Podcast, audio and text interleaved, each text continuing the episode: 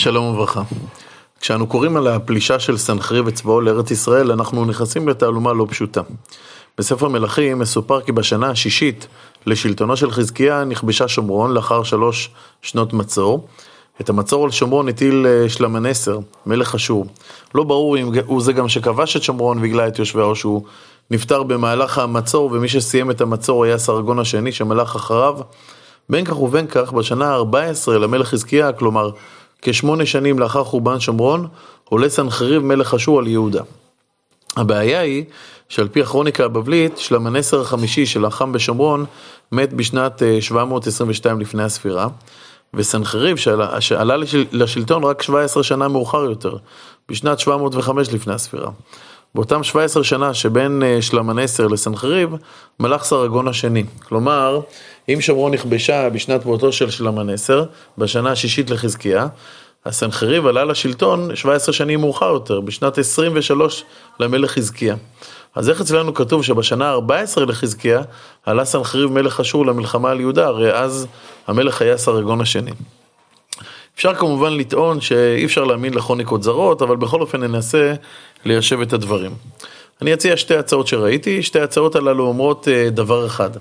היה איזה אירוע דרמטי בחיים של חזקיה, שבהם הוא כאילו נולד מחדש, או כאילו התחיל את אה, מלכותו מחדש, ולכן המניין של, 17, של 14 שנים לחזקיה, שאז עלה סנחריב, לא אה, נמנית מתחילת מלכותו של חזקיה, אלא מאותו אירוע.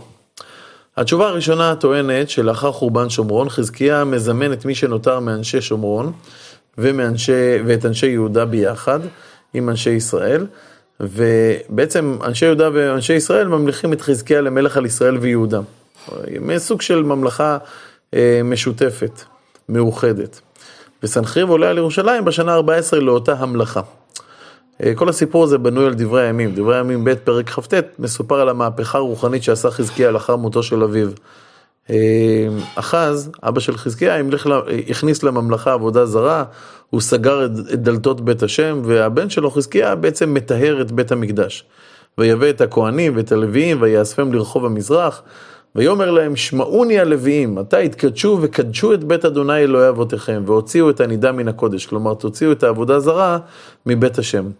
כיוון שבדור הקודם סגרו דלתות האולם ויכבו את הנרות וקטורת לא הקטירו ועולה לא העלו בקודש לאלוהי ישראל. בקיצור, אחז סגר את עבודת השם במקדש. וכך אכן הכהנים ולוויים עושים ומתחילים לקדש את בית המקדש באלף בניסן, מסיימים לתאר את בית המקדש בט"ו בניסן. יש שמחה גדולה, מקריבים קורבנות, אבל יש בעיה אחת. את קורבן פסח הם פספסו, לא הספיקו לעשות, כי המקדש תואר רק בט"ו בניסן. שם בפרק ל' מסופר כי לאחר התייעצות הוחלט לעשות את הפסח בחודש השני, בחודש אייר. עכשיו ברור שהם לא עשו את הפסח אה, כ, ב, ב, בעצם בפורמט של פסח שני. כי את פסח שני, עושים, פסח שני עושים רק יום אחד, ואילו הם עשו פסח ב, אה, לאורך שבע, שבעת ימים. ועשו בני ישראל הנמצאים בירושלים את חג המצות שבעת ימים בשמחה גדולה. לכן חייבים לומר שהם עברו את השנה בחודש ניסן, כך גם אומרים חז"ל. זה לא על פי הדין, אבל ככה הם עשו. מה שמפליא זה מי שמשתתף בפסח הזה. בפסח הזה משתתפים לא רק אנשי יהודה, אלא גם אנשי ישראל. הרי כך נאמר, ויעמידו דבר להעביר קול בכל ישראל מבאר שבע ועד דן, לבוא לעשות פסח לאדוני אלוהי ישראל בירושלים. וילכו ארצים באגרות מיד המלך בשריו בכל ישראל ויהודה. כשהזמינו את אנשי ישראל, היו כאלה שזלזלו בכך. והיו ארצים עוברים מעיר לעיר, בארץ אפרים ומנשה ועד זבולון, והיו משחיקים עליהם, מלעיגים בם. אבל היו גם כאלה שסמכו מאוד על העניין הזה. אך אנשים מאשר ומנשה ומזבולון נכנעו ויבואו לירושלים. בהמשך מתוארים אנשים מרבת אפרים ומנשה, יששכר וזבולון שעולים לירושלים להשתתף.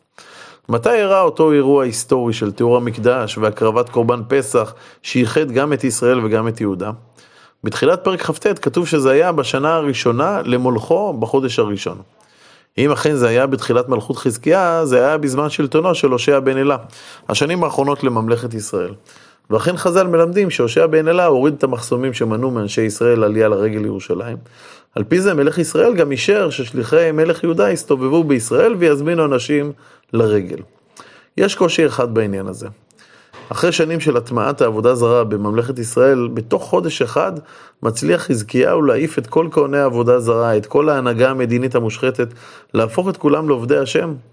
זה יכול להיות, אבל זה פלאי. ועוד, אם יש כזה פיוס בין ישראל ליהודה, היה ראוי שגם הושע בן אלה יהיה בירושלים בפסח. ראינו בתקופות קודמות שמלך יהודה מגיע לביקורים לממלכת ישראל, אז למה זה לא קורה הפוך?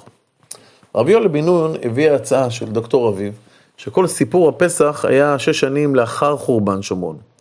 חזקיה כבר התבסס בשלטונו, וכך הוא יכל להוביל מהפכה רוחנית דרמטית. חזקיה החליט להזמין את אנשי ממלכת ישראל שלא גלו מארצם. הרי על פי עדות האשורים, הם הגלו משומרון 27,290 איש. סביר להניח שזה היו בני השכבה הגבוהה של הממלכה, כי, כי היו הרבה יותר אנשים בממלכה. מה עשו שאר תושבי הממלכה? רבים מהם ברחו ליהודה, למצרים, למזרח. רבים מהם נשארו על אדמתם. הקרבת קורבן פסח על ידי ישראל ויהודה היה סוג של המלכת חזקיה לא רק על יהודה, כי אם גם על שבטי ישראל. המלאכה שלא הייתה יכולה להיות בפומבי מפחד האשורים. בכל אופן, כך הפכה להיות אה, בעצם שוב ממלכה מאוחדת, למרות שאשור שלטה על שטחה של אה, ממלכת ישראל. זה היה משהו מקביל אולי להמלכה הכפולה של דוד, שבהתחלה מלך על יהודה בלבד, ואחר כך על כל ישראל. אם זה באמת נכון, אז ניתן לומר שהשנה ה-14 למלכות חזקיה, שאז עלה סנחריב למלחמה, היא השנה ה-14 להמלכתו למלך על כל ישראל, כלומר, השנה ה-26 לחזקיה. זו הצעה נפלאה, מסדרת לנו את כל הזמנים. על פי הברור, מדוע היה זה סנחריב שעלה בשנה ה-14 לחזקיה. כמה קשיים יש על הפירוש הזה? אבל הגדול, הגדול ביותר הוא שלפי פירוש הזה חזקיה השאיר את בית המקדש בטומאתו הרבה שנים בתחילת שלטונו, וזה דבר שמאוד קשה לאומרו. ביאור אחר שולח אותנו לסיפור שמופיע בישעיה ל"ח, הוא גם מופיע בהמשך בפרק הבא בספרנו, במלכים. שם מסופר שחזקיה חלה למות. אה, מחלה קשה מאוד, וישעיה בא לספר לו שהוא הולך למות מהמחלה הזאת. חזקיה מתפלל ובוכה לפני השם, והשם מוחה לו ומודיע לו שהוא מוסיף לו 15, 15 שנים על חייו. שמעתי את תפילתך, ראיתי את דמעתך, הנני יוסיף על ימיך 15 שנה. זה היה בשנה ה-14 למלכות חזקיה. טוען הרב מרדכי הוכמן, שאי אפשר שמסע, שאפשר לומר שמסע סנחריב היה בשנת 14 למלכות חזקיה, אבל 14 שנים התחילו להימנות מאותו היום שהוא קיבל את חייו בחזרה. בעצם נולד מחדש. כלומר, המסע סנחריב היה בעצם בשנה ה-28 לחזקיה. הקושי על הפירוש הזה שאצלנו במלכים מופיע מחלתו של חזקיה והתוספת של 15 שנה, אבל אה, זה מופיע אחרי פלישת סנחריב, ובמשעת הפסוקים נראה שבאמת זה היה אחריו בזמן. הרב הוכמן מנסה לתרץ את זאת, אבל הדברים עדיין צריכים עיון. יש עוד דרכים לנסות ליישב את מניין השנים, אבל בפורמט הזה, אלה דרכים מספיקות.